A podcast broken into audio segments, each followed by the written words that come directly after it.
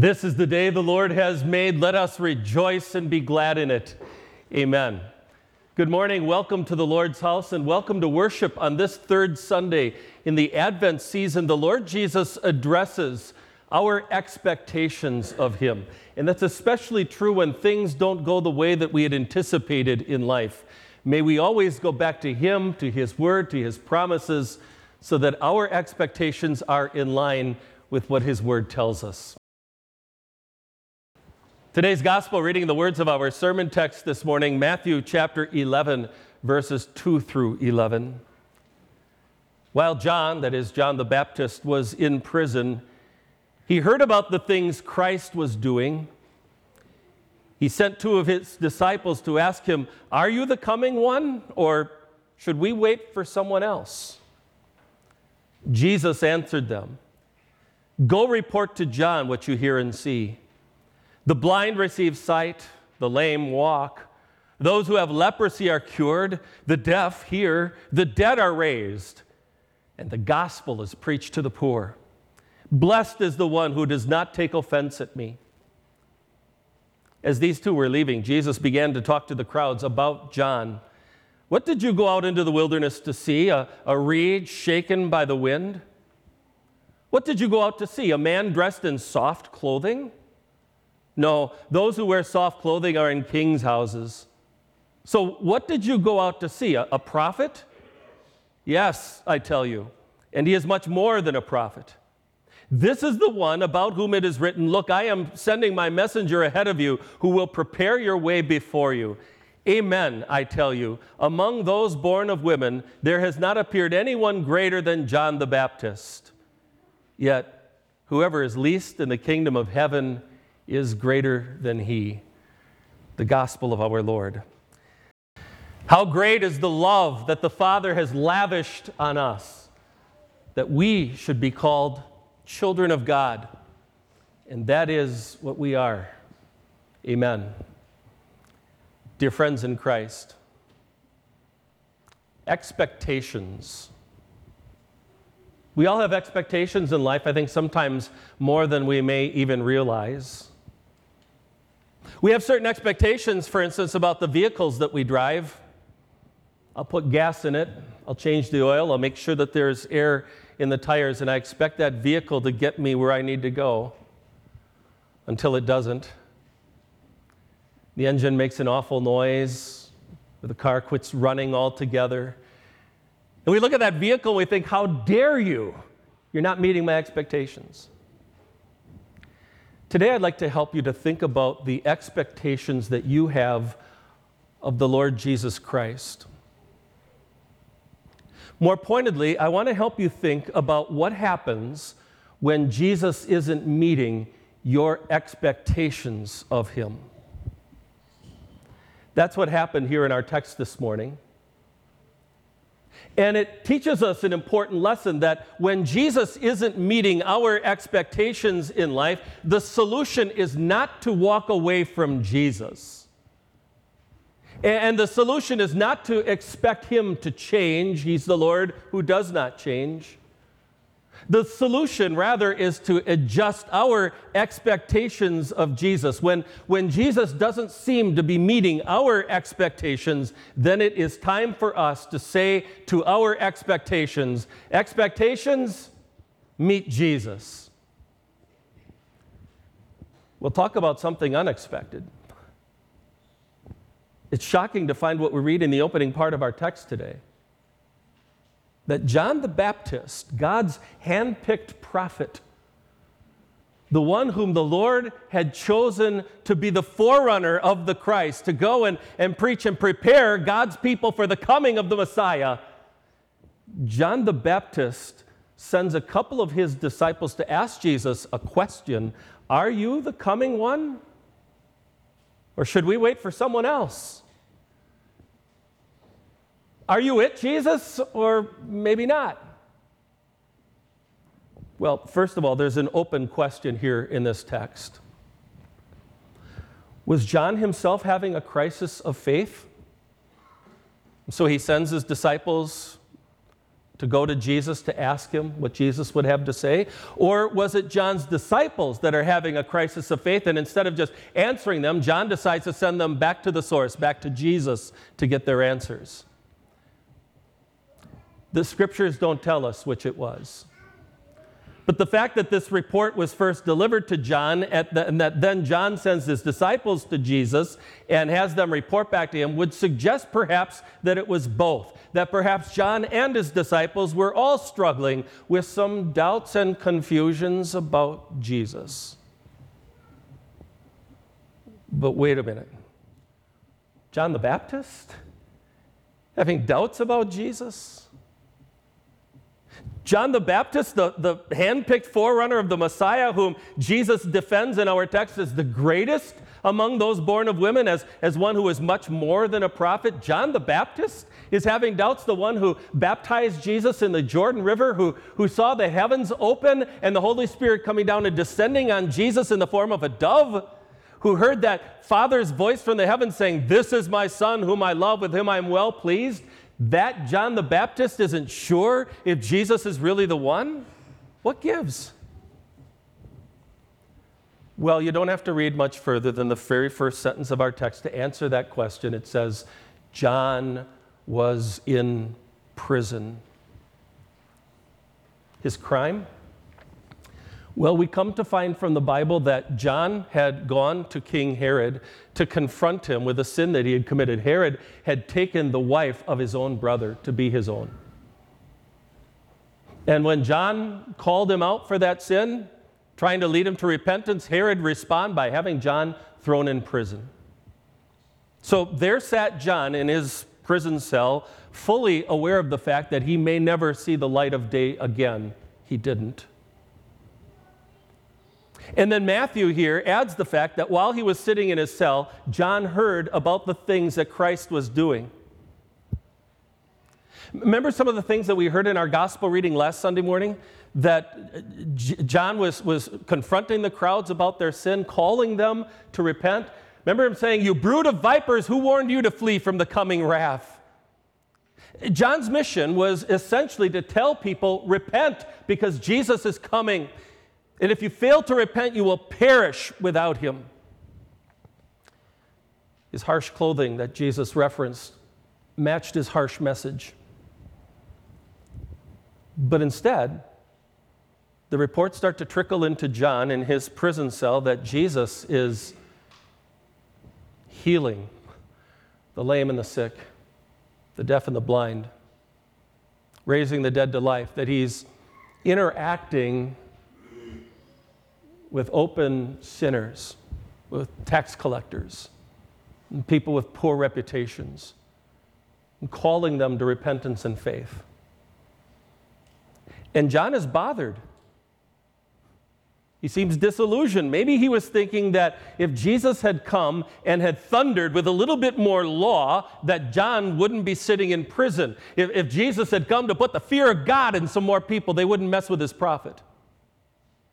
Or, or maybe John is thinking, great, he's going around doing all kinds of miracles. How about another miracle, like springing me out of this prison cell? But still there John sat. And now it's getting worse. Now John's troubles are starting to lead him to doubt if Jesus really was the promised Christ, the Savior whom God had promised to send. And I suspect that he's wondering if he had been pointing all the crowds to the right one when he pointed at Jesus and said, "Look, the Lamb of God who takes away the sin of the world. Jesus, are you the coming one, or should we wait for someone else?" Jesus wasn't living up to John's expectations. I mean, would the promised, all-powerful Christ allow his premier prophet to sit rotting in a prison cell? Would he really let wickedness go unpunished? Jesus wasn't meeting John's expectations. What about us? Is it not true, at least to some degree, that we sometimes want a customized Christ? One whom we can mold and shape to be what we want him to be? one whom we're certain is always going to meet the expectations that we have of him. And isn't, isn't that even more true when we find ourselves struggling, locked up in some prison of trouble in life? When things aren't going so smoothly? When we're struggling because we're striving with all our spirit-given strength to carry out God's will, and yet we see so many people in our world today refusing to believe in any kind of God, let alone Jesus, thumbing their nose at God's word and will, and yet they seem to go merrily, merrily through life. They have the world by a tail, and nothing seems to happen, and doubts start to creep in. Or how about when you're wrestling with some looming problem in life, or maybe it's in the life of someone whom you dearly love, and you have prayed, and you have prayed, and you have prayed, but nothing seems to change. And you begin to wonder, is anyone there? Is anyone listening? If God's really all-powerful, why isn't he doing what I've been asking him to do? When he allows that problem or that trouble to remain, or heaven forbid, to get even worse? And then disillusioned and angry, we start to wonder if it's all really worth it. And we're tempted to think that if Jesus isn't going to do what we ask him to do, what we expect him to do, then maybe it's time for us to cut ties with him altogether, or at least to pull back from our relationship with him and to start living life without him. Now maybe you're starting to get where John and or his disciples were coming from, right? Here's the blunt truth. When Jesus isn't meeting our expectations, isn't the real problem that we haven't met his holy expectations? That we've sinfully tried to reverse roles and have presumed to be our Lord's advisors instead of his humble servants? To admit that we don't know all things like he does, and simply to bow to his holy will? Well, that's sin. When Jesus isn't meeting our expectations, isn't it because we have not always remembered and recalled what he has told us and he has promised us in his word of truth?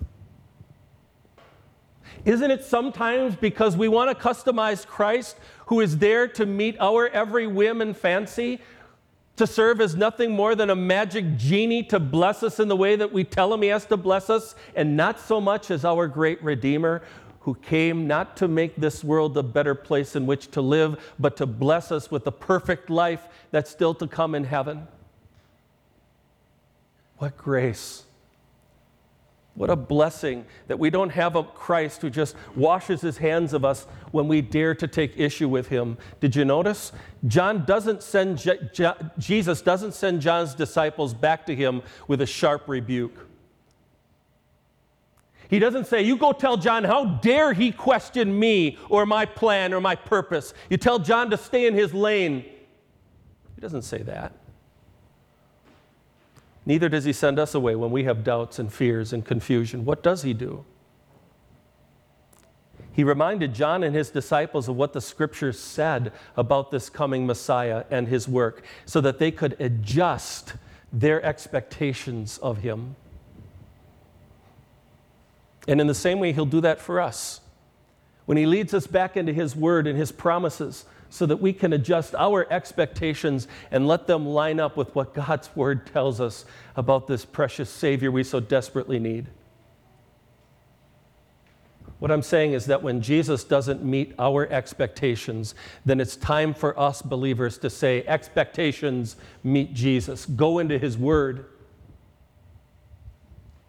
That's what happened here in our text. Jesus said, go report to John what you hear and see. The blind receive sight, the lame walk, those who have leprosy are cured, the deaf hear, the dead are raised, and the gospel is preached to the poor. Blessed is the one who does not take offense at me. He is pointing John and his disciples back to Isaiah chapter thirty-five, the words that we heard in our first reading this morning.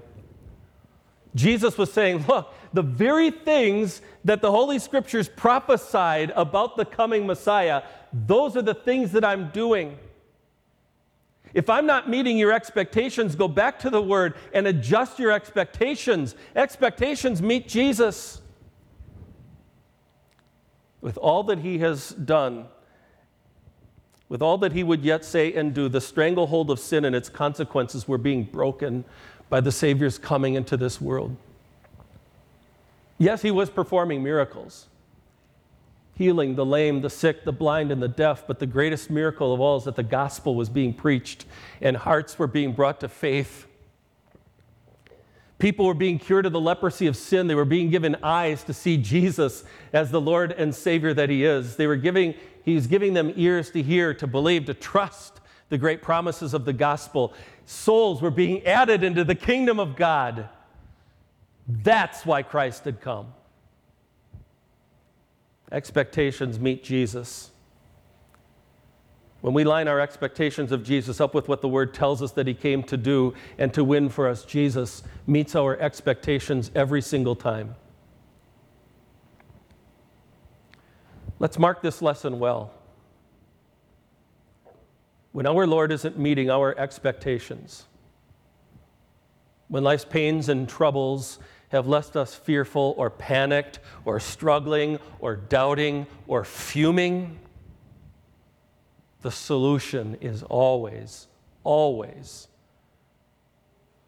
to go back to the words and promises of the Bible, to look at why Jesus came, to see Christ for us in the gospel, so that instead of being overwhelmed by all that's wrong in life, we find ourselves overwhelmed with all that's right in Christ and looking forward to heaven's unending joy and glory. See, Jesus is basically telling John here, yes, John, I understand why you're struggling. I really am the one. I am the Messiah. You're right to put your hope in me. And John, I know that life gets troublesome and difficult, but don't stumble over what you cannot understand. Just trust me. Blessed is the one who does not take offense at me. Cling to what you know about Jesus. He gives us the strength to endure, and he will never leave or forsake us. And there, even in that dark prison cell in your life, you will find eternal blessings of his kingdom. John, no earthly king, no earthly disaster can ever take that heaven away from you. Just trust in this one.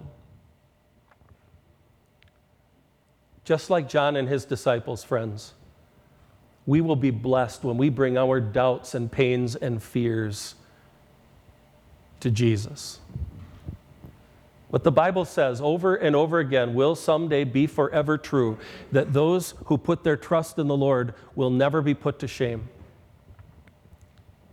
We don't need to stumble in our walk with Jesus when life gets hard, when it's just one problem after the next, when we feel like our faith isn't really making the difference that we envisioned,